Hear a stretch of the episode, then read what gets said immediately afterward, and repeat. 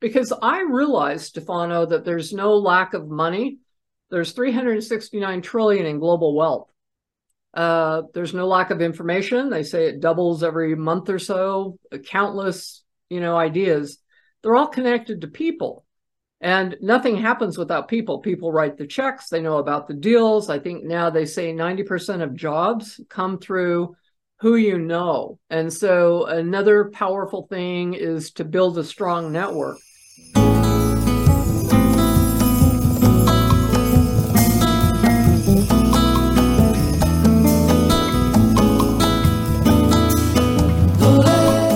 Welcome, welcome. I'm your host Stefano, and this is When Leaders Talk, a podcast about leadership and, most importantly, about leaders.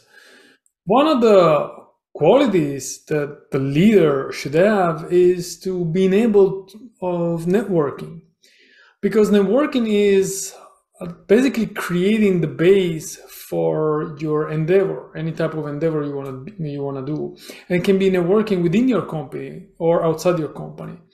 Well, networking is what I've been talking about with Judy Robinett, the guest for this episode. Judy is an amazing person. She's not just the author of two best-selling books. One is on is on networking. It's called The Power Connector published in 2014, it was number one among the uh, uh, business books. And the other one is Crack the Funding Code. It was published in 2019.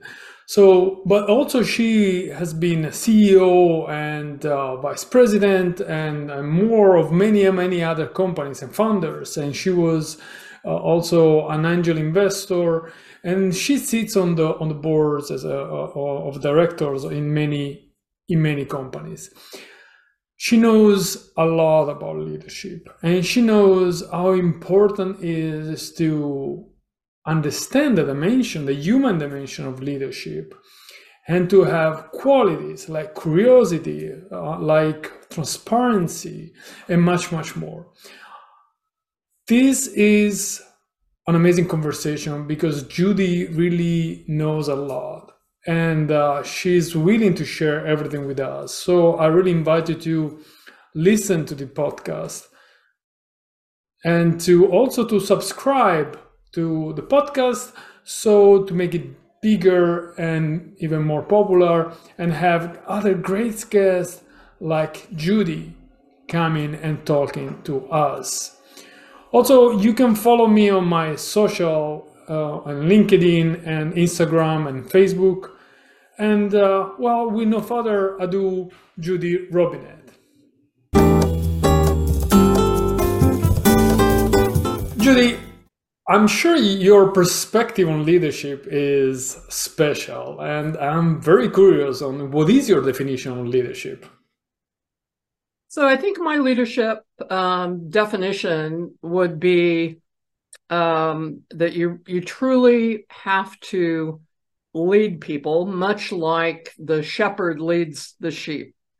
So hmm. you are there to protect, um, guide, um, and and help people. So, you know, there's a, a saying that um, uh, you know people have rushed to the the top of the ladder and found out they're going the wrong direction, and and I think it's really true. You have to have vision um, and you know really imperative to you know care about your people create the kind of culture that is important uh, but be really cognizant of a vision and share that. Well i i really agree on what you're saying you know and especially when you talk about having a vision because uh, having a vision gives a direction, right? It's not like, um, and also you need to be able to communicate the vision. It's not just having a vision. You have to be able to have everyone on board. Uh, is there some skills that you would kind of recommend to leaders to uh, being able to have everyone on board and and and uh, walk or run or whatever towards the, the vision? Yeah, so I think you, that you have to be um, uh, uh, transparent.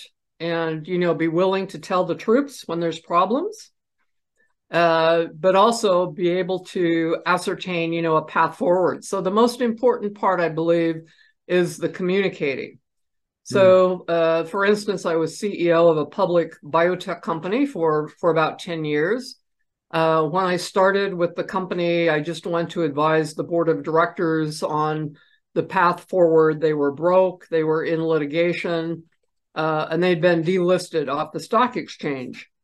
And uh, I gave him advice, and the chairman of the board said to me, Oh, Judy, we want you to be the CEO. And I think I said to him three times, I can't be the CEO of a public company.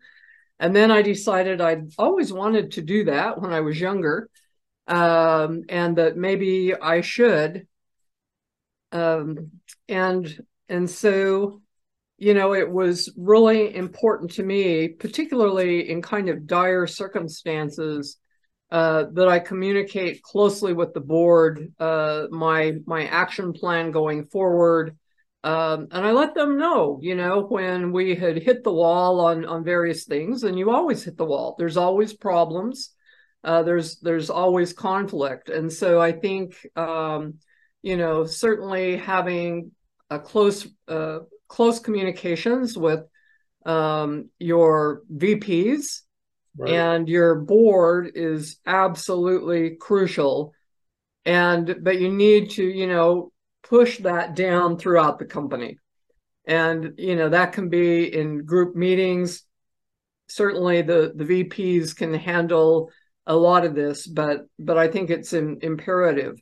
And you know, there's people out there that say, um, you know, true leaders are are bullies. So you can look. A lot of people will say, you know, well, uh, look at Steve Jobs or uh, look at Elon Musk. You know, they've been able to uh, achieve great, brilliant things. Uh, but you know, I don't really buy into that because I see the damage that is left behind.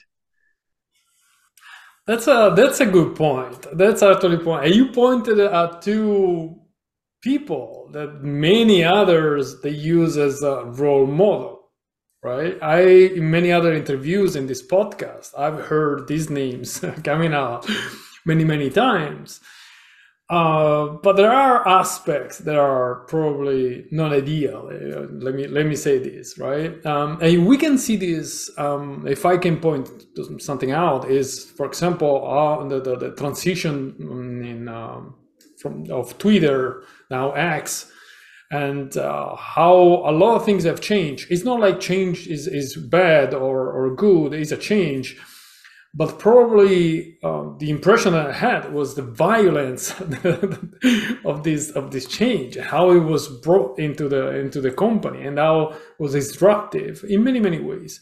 Is it good or bad? I guess it's something we're gonna measure in the next months or years. Uh, I don't follow Twitter trends, so I don't know how much they're doing well now uh, under the new management. But I know that Elon Musk is one of these people who really is focused on working a lot, and he wants everyone to work a lot. It yeah. Just, and, and it goes back to what you say earlier, right? Creating the culture what's the culture that, that, you wanna you wanna bring to your company and if i join twitter i know that i have to, to work hard and like 16 hours per day what is the culture that you brought to the, the biotech company we're talking about uh, you know the culture that that i really uh, reinforced like i said was being open and transparent about where we are as a company. You know i'm not going to uh, create false hope. You know when we have problems we have problems and as a team we can all solve those together. Uh, and that was really the culture um, that that I created, um, and that people could be open. They could come to me with with problems, and they could come with with issues. Um, and you know, I would often just, uh, you know, for instance, I was also vice president of a, a hospital. We were pursuing the Malcolm Baldrige uh, award, and and I was on the committee under President Clinton uh, that figured those out. And I made it a point when I was in that organization that I even talked carefully with the janitors uh, because I found out that they knew what was going on more than people further up, you know. So often what happens is, uh, you know, get sugar coated. And so employees become very aware that you just want to hear good news. and then often something will happen that you wish you would have known that that you didn't. Um, and and I truly, you know, believe the the culture is important. Manoj Kawal Kawali, who was the head of uh, SoftBank India for 40 years, said, you know, the, the culture is is everything. Um, and and you know, I'm 70, um, and looking back over the years, you know, I I thoroughly understand that. So if people want to join uh, an organization like Twitter you know, or X, so be it. Um, they're, they've they. I just saw a report in the Wall Street Journal, I believe, two days ago uh, that uh, Elon has lost lost multi billions of dollars just recently. And uh, you know, it's to the point that a lot of uh, people don't trust him. Uh, but it should be no surprise. I mean, you can look at his past dealings. He had, you know, major fallout with Peter Thiel, uh, with with PayPal, and I believe was kind of pushed out. And so um, I I do think it's important that you are are honest, open, that you communicate heavily, uh, and that you have you know the the buy-in from your lieutenants on on the path forward, and certainly your board. And I wasn't you know I wasn't the CEO of of the hospital that I was at, and it was disheartening to me that the uh, uh, the hospital administrator didn't give the physicians the time of day uh, there would be no patient in a hospital without a doctor. You know, somebody has to bring them in for surgery, for x rays, you know, whatever the thing was. And so, in my mind, the hospital, you know, their key customer uh, was certainly the physicians. And so, you have to think hard about who is your ideal customer um, and what are you trying to do? Because I think a lot of people get the metrics wrong. You know, everybody talks about unit economics and and the lifetime value of a customer and such. Um, I have uh, consulted with many organizations that, you know, at the end of the day, they were really targeting the wrong customer group. And and I'll tell you just a quick story. So I, when I went to the hospital, I left a Fortune 50 corporation and uh, we were the biggest producer of, of potato products in the world you know supplying french fries to mcdonald's and such and the administrator came up to me and said oh aren't you just so happy that you you left this organization and and came to one that saves people's lives. And i said you know it looks a lot the same to me. The trucks brought the potatoes and dumped them the ambulance brings the people dumps them uh, they take the potatoes in, wash and scrub and cut them. They take the patients in, wash and scrub and cut them, and somebody gets a bill.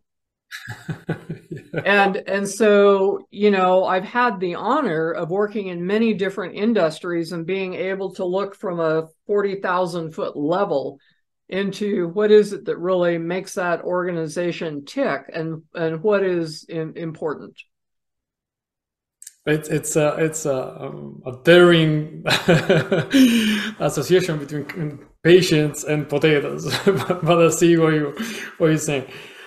Um, but I see that. I mean, actually, I, I read your your bio, but you're already talking a lot about the, the great positions that you had as CEO, vice president, and so on and so forth.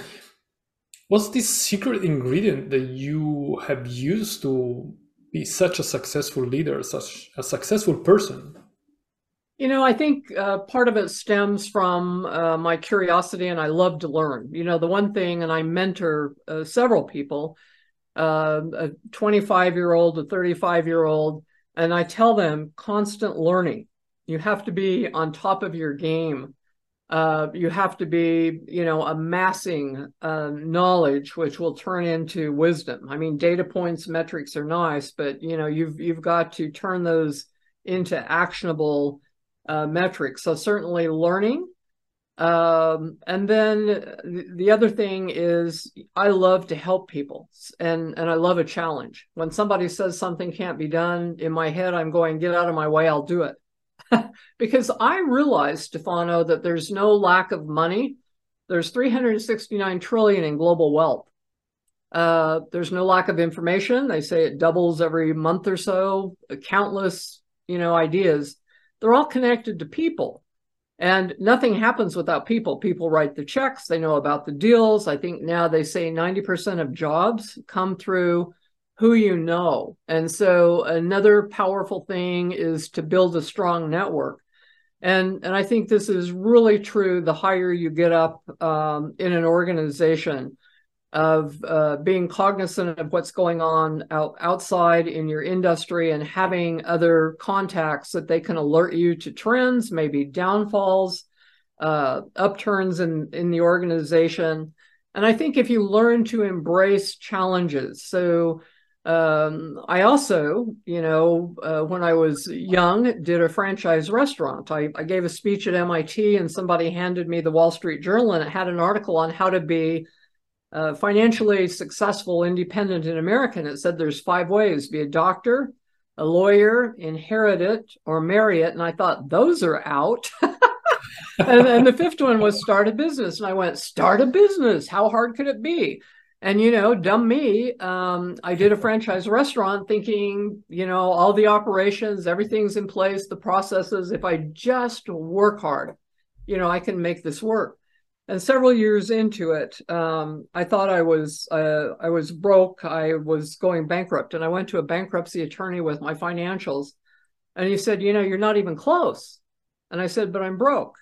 And he said, "Listen, Judy, they can break you, but they can't eat you." And that really helped me break out of the fear cycle to what actions I could take to succeed. And hmm. I was able to turn that around and sell it. And then, of course, I became a, an investor. And now I sit on VC boards and work with high potential companies, getting them funded. Uh, but you know, I think you in your life need to question uh, the assumptions you have um, and listen carefully at feedback that you get and uh, you know conquering the fear monster at whatever level you have. Oh, there is a lot to unpack here. And we could have another couple of hours of, of conversation just on what you just said.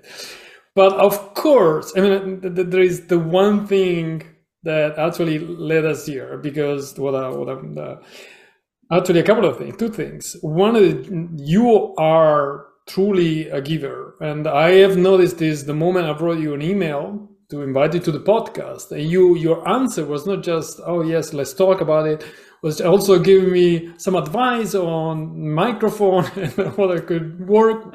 And I was surprised by that. But I shouldn't because actually your name um, came when I read this book that who for who's listening to this is how to be a power connector, the 5, 100 rule for turning your business network into profits.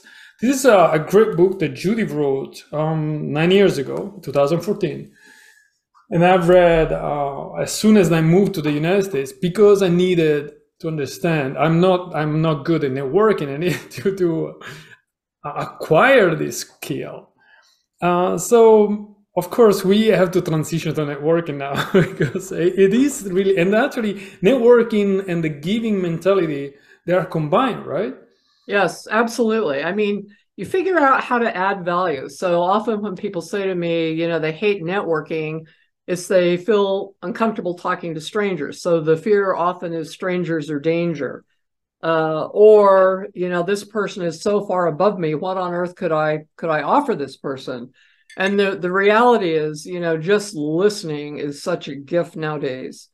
But being able to create value you know i i send articles to people. Um, I, I try to right from the get go, you know, figure out how I can add value for them to succeed, whether it's their company or their their life. Um, and uh, you know i think that is is critical. And and i'll tell you I thought I was shy until I was 28. At 28, I finally decided I'd be honest with my friends who all laughed at me and said, You're not you're not even close to being shy. And I thought, well, what is it then?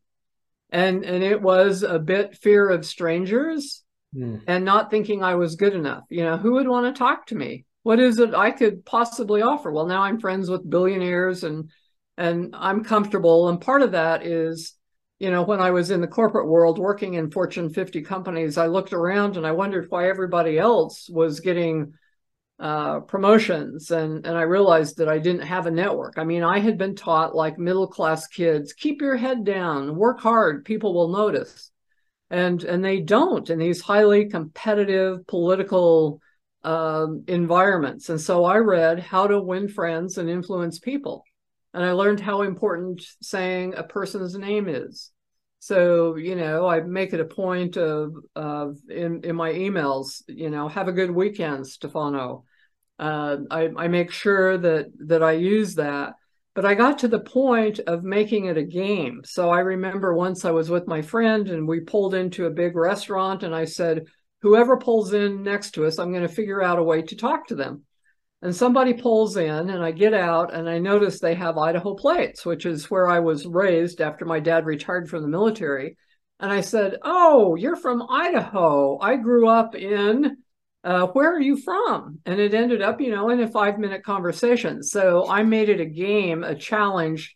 Um, and I've never had anybody be ignorant to me uh, you know, if I'm on a plane and somebody obviously has got their, you know, their plugs in their ears and and they're deep in a book, I'm not going to interrupt them.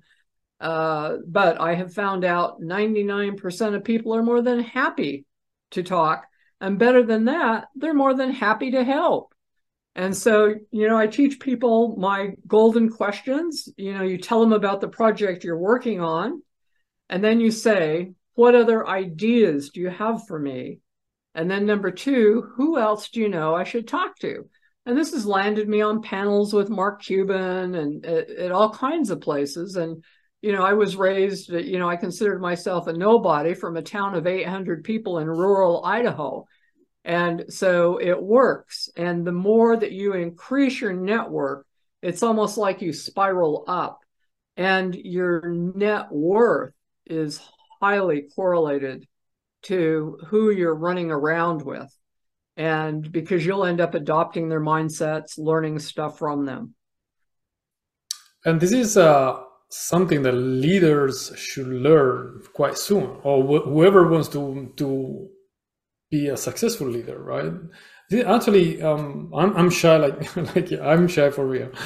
Um, and uh, I recognize that always being this kind of person who can enter in a party and if i don't feel like it i can stay on my own for for a while and then i read your book and it seems so easy because it's like you break it down to very simple steps right and yeah. and it's and i understood what the mistakes that i've done for the last 49 years, now I'm 50, 49 years of my life, even in my previous um, career as a military officer, I did not create any network. It doesn't mean being a yes man to some big admiral, whatever. No, it is, as you said, having this giving mentality, being ready to help, knowing that you know it's it's uh, you establishing a, a, a relevant human relationship with another person. Yes, and and you know that way, uh, and the more powerful your relationships are, the more gravitas those people are, the more doors that open, the more opportunities that open.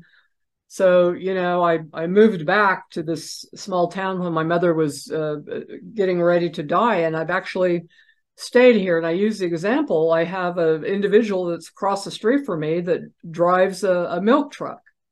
Um, on the other hand, uh, you know, I, I know Tim Draper of Draper VC. Now, if I reach out to both of those people and say, hey, this is what I'm working on, what other ideas do you have for me? Who else do you know I should talk to? I'm going to get very different results And so, you know, it's important to build a strong, wide, deep network. And, you know, research shows when we talk to strangers, the first thing we look for is some level of kindness because we don't want someone to kill us. And the second is a level of competency. But I add to that generosity because just because someone can help you doesn't mean they will. And and I'll tell you, Stefano, I hate parties. Um, uh, those kind of situations I hate. Uh, when I used to have to go at the corporate world, I'd hang out by the food table uh, because I was, you know, uh, not comfortable with with those kind of events, and I I still am am not necessarily. It, it resonates. it resonates. And you know, you can be you can be a, an introvert and still have you know the powerful network, and you know, like I, I'll I'll tell you, and we can talk later. Who do you need? Uh, and and I can connect you to you know the right kinds of people that would help you depending on what your goal is. So Dan Sullivan wrote a little book called um, um, I think it's the question, and and I'll send it for the show notes. And it is if you and I were having this conversation three years from today, what would it take for you to be successful and happy? Specifically what three problems do you need to address now? What three competencies should you improve? And what three opportunities should you go after right now? And I have found that to be very helpful. You know, if I'm having a, a serious problem, to just, you know, like try to calm the monkey mind, as they call it, and go back to uh, you know, I, I must not forget opportunities and I must not forget my strengths. Absolutely, absolutely. I, I, like this uh, this uh, approach that you just mentioned. I, am gonna I'm gonna read the book and uh, I'm open to the. I'm I'm a I'm a lifetime learner. I love and that's why I bought your book uh, on persistence because I needed to learn, and uh, since I didn't have the skills and um, I it's it's a one way to really uh, understand that you can be a better person. And uh, the moment you think you are reached the, the, the oh, you are the person you are well that i think you're failing. Something something is is going wrong.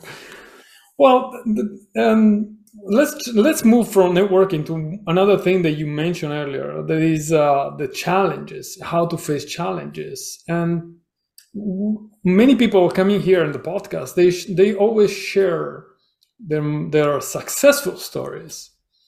But actually what i'm gonna ask you judy is what is the story that you would like to share with us but telling like a failure or a mistake you've done with uh, some consequences? Yeah well the restaurant was a big one. Hmm. well it depends the type of food. What type of food was it? Just for other curiosity uh, it was a breakfast, uh, a famous restaurant that originated, I believe, in Portland called Elmer's uh, Steak and Pancake House. They're in Palm Springs, all through the the Northwest. Uh, that was a big one. And another big mistake was. Um, but hold on, but can, can I ask? I'm sorry to stop you there. But what was the mistake in the restaurant? What was the the what led to the uh, bankruptcy? Well, it, it, didn't go bankrupt. I turned it yeah, around and yeah. sold it, but uh, you know, me being naive, not understanding uh, the market. So I lived in a geographic area that wasn't big enough to support the restaurant. I mean, I was still doing over a million a year annually, but you know, there's ups and downs. It's cyclical uh, a bit, and uh, I was too optimistic. Hmm. I was too optimistic. I just thought if I worked hard, kept my head down, and um, you know, I didn't take the initial uh, signs of a problem and, until, you know, I hit the wall. And, you know, there's a, a famous quote about that. You know, some people can't can't see until they're reading the letters on the wall. and, you know, when I was running out of money, well, if I would, but of course I was young. And so these were all important lessons for me to learn. Another uh, one that was uh, honestly pretty terrifying to me when I had the uh, public company. Um, I raised several million dollars from a, a fund, and um, you know they didn't have a, a controlling position. Uh, but one day they they called me and said, Judy, we love what you're doing. You know, uh, you've been great, but now we think there's more money to be made in alternative energy. So you clean up the balance sheet, sell the assets. We'll give you stock, cash, uh, if you do what we say. Uh, if you don't, we will personally sue you and sue the company and say you've committed fraud with every penny we've invested. And we've done it before. And I was I was really frightened. Um, and you know, at the time I, I could have been, I guess, overly optimistic and said, you know, go ahead, I haven't done anything wrong. Uh, but you know, I I lost uh, a lot of sleep. Now I did do that and was able to successfully do that. But the lesson for me learned was you have to be very careful who you get in bed with, and this is particularly true. Uh, as you know, my second book is how to crack the funding code, and and yes. you know I I work with companies uh, helping them get funded uh, you had better know these people's history and make sure they're not litigious. Um, and if I would have asked for some recommendations of other companies to talk to, um, I would have found out that this was their history. So that was a, a, very difficult, you know, it was a hard lesson, but it was a great lesson. And the reality is, every one of these difficulties uh, just put me on a higher level and you know, there's a, a saying, uh, next level, next devil. So, you know, you, it's almost like in life, you're either getting out of a problem, you're getting in one, or you're going through one. And so the, the higher you go, you know, you're always going to have to deal with problems. So if you adopt the mindset of, wow, this is a great challenge for me. I'm going to learn a lot. Now, what do I need to do to figure this out? you know who can i talk to who can give me the best advice uh, can i find somebody who has been through this before and then come up with an action plan and you know even if the the restaurant would have gone bankrupt it wasn't going to kill me. I, I, mean that was the good lesson right? There's very few things that will kill you. Uh, and and so that would be my answer. Too long. No, no, no, no. Actually, uh, if I can go a little bit deeper, if you allow me to, what is the lesson that you learn about yourself in these two situations? Um, that that it is true that I can make anything happen, like I did getting millions of dollars from this fund. Uh, but uh, the lesson you know learned was that I needed to do my due diligence on them. So that one was really important, and it's important also with you know people you have in your network. You want people who can help you uh, move forward with your vision, uh, but you want people who are going to protect you from getting stabbed in the back. Well, it's not always easy to discern who's good, who's bad, right? Sometimes, sometimes you need to, I guess, catch some some hints. Well, you know, I once asked a uh, um, a corporate recruiter, you know, who hired CEOs for you know very large companies, how do you ascertain you know character? And she said, "Oh, I watch the little things, like do they have a pet? Uh, do they park in a handicap zone and they're not handicapped? She said, I watch all of these kind of things. Well, you know, if you study the dark triad, the narcissistic, sociopathic, and Machiavellian people, uh, which is about, you know, 7% of the population, uh, most of them know how to how to work around that. You know, I've read they even will rent a, a pet for a date to convince you they're so good. Um, but um, you know, just absolutely uh, important that you, you know, you do your homework. Uh, but at the at the end, I said to her, you know, anybody can do that, and she said, I find someone who has known them for ten years. And, and this resonates deeply with me. I was in Colombia, Bogota, Colombia, working with the central bank, helping them with at the time it was crowdfunding and and they wanted to improve their their entrepreneurial ecosystem but they had money laundering rules and i met with uh, the head of google latin america and he had started he was co-founders of a, a startup that did online loans never met with a person and I, I said to him how do you do this successfully you know what about all the bad actors and he said, Oh, you know, we've got these sophisticated algorithms and this black box. And, you know, went on and on and on about his engineers and stuff. And I said, So at the end of the day, what was the most important thing you learned? And he said, Who refers you? You have to trust that person first. Yes. Yeah. You you'd better know, you'd better find somebody that that knows them and I've made that mistake a couple of times. You know, uh, even as an investor, as an angel investor, I lost, uh, I think, the first fifty thousand dollars by listening to someone that that I thought really knew what they were doing. Uh, only later to find out they weren't who they said they were. They were very charismatic. Um, you know, I it's a common mistake when you become an angel investor. You know, they say don't fall in love with the founder you know again you have to do your your due diligence and look at everything otherwise you flush your money down the toilet that's uh that's an important lesson i would say and actually you know since you mentioned this uh, and uh, in your role of angel investor what is the uh the, that you have noticed in the these generation of leaders that are coming up now and they're starting their businesses what, what is the main trait if you want that you think is different from the past, if there is any?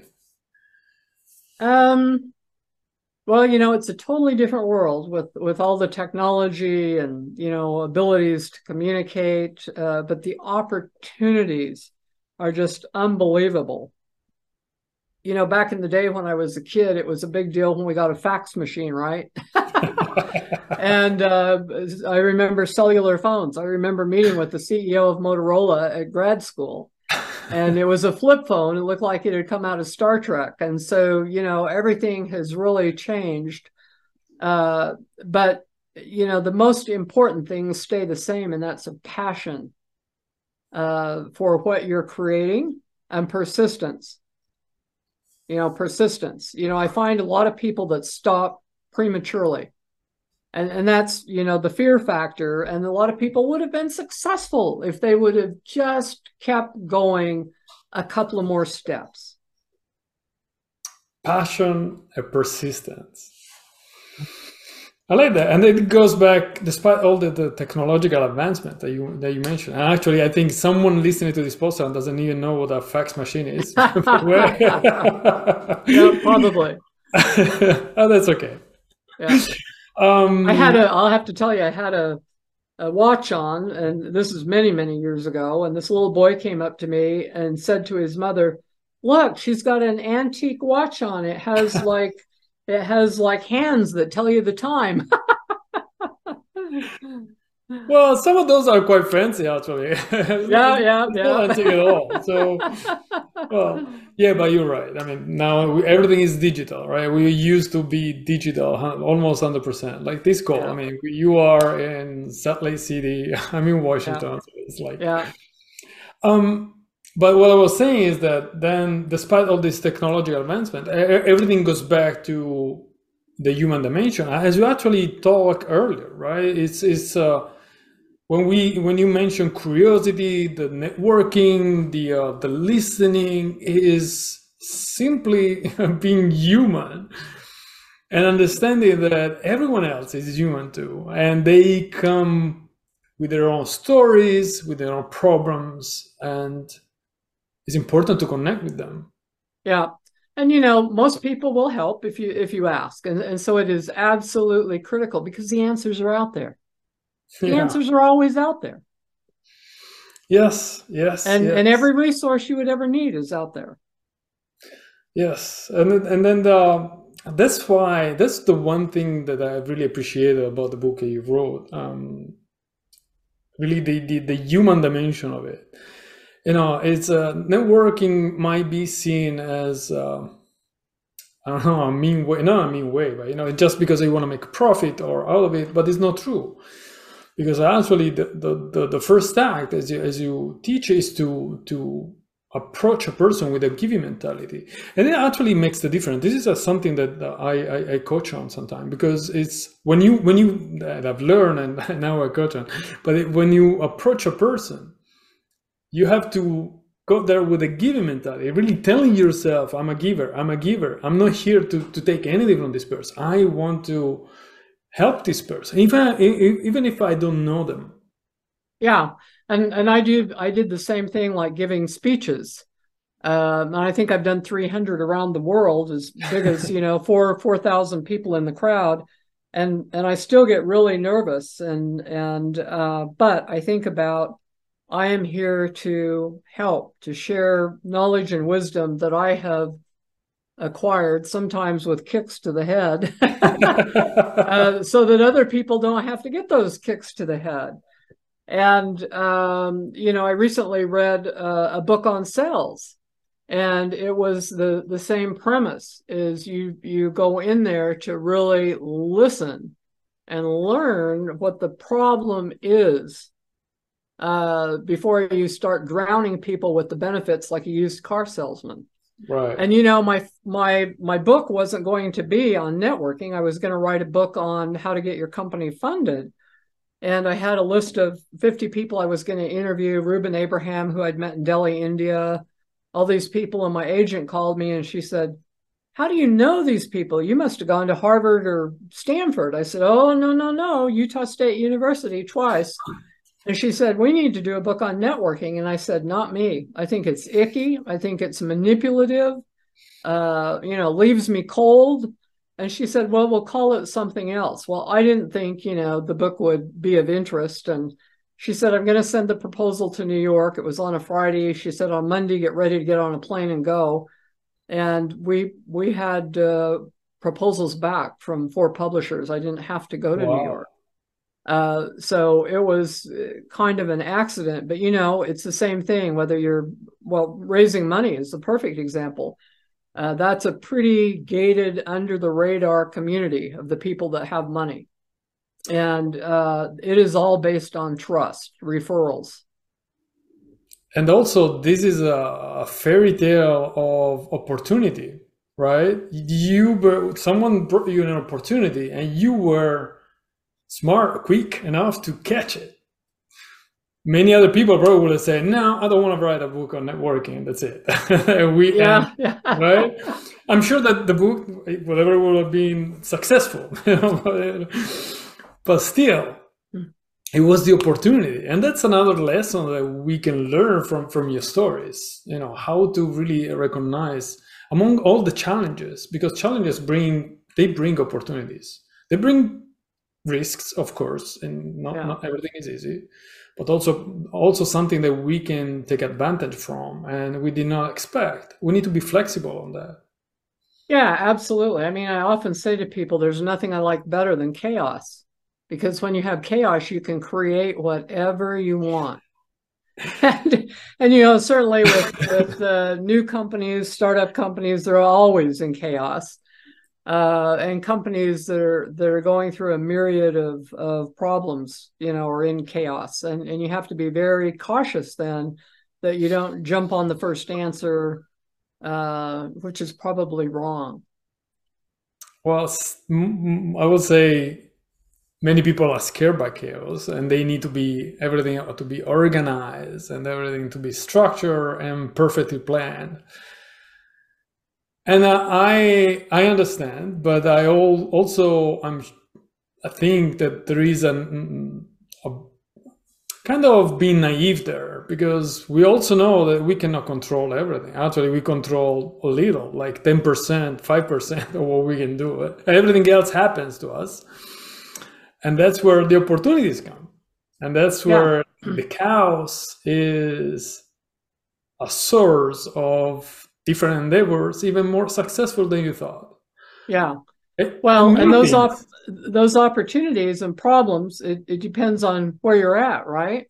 Right. So, uh, you know, who you surround yourself with, what kind of an environment that you're you're in. Yeah. I have to I have to go get on another call. Oh, okay, okay. Well, let, be, before before we say goodbye and thank you, actually, let me ask you the final question. Then that is uh, the recommendation you will give to um, someone comes to you and say, "Hey, Judy, I want to be a great leader like you are, and you've been for all your life. What should I do? What what what, what is the suggestion that you could give to me?" You know, I usually tell people jump in the frying pan. I mean, it doesn't matter wherever you are, you can be a leader. You can join a not for profit organization and lead, be on a committee. Uh, uh, there's endless situations that you can lead. Lead in your community. You can be a leader in your church, uh, leader in your company. Uh, but you, you know, you have to get the ticket punched to play the game. I like that. Well, thank you very much, Judy. Thank you for having been a great guest. And thank you. Thank you so much, Stefano, and we'll talk again.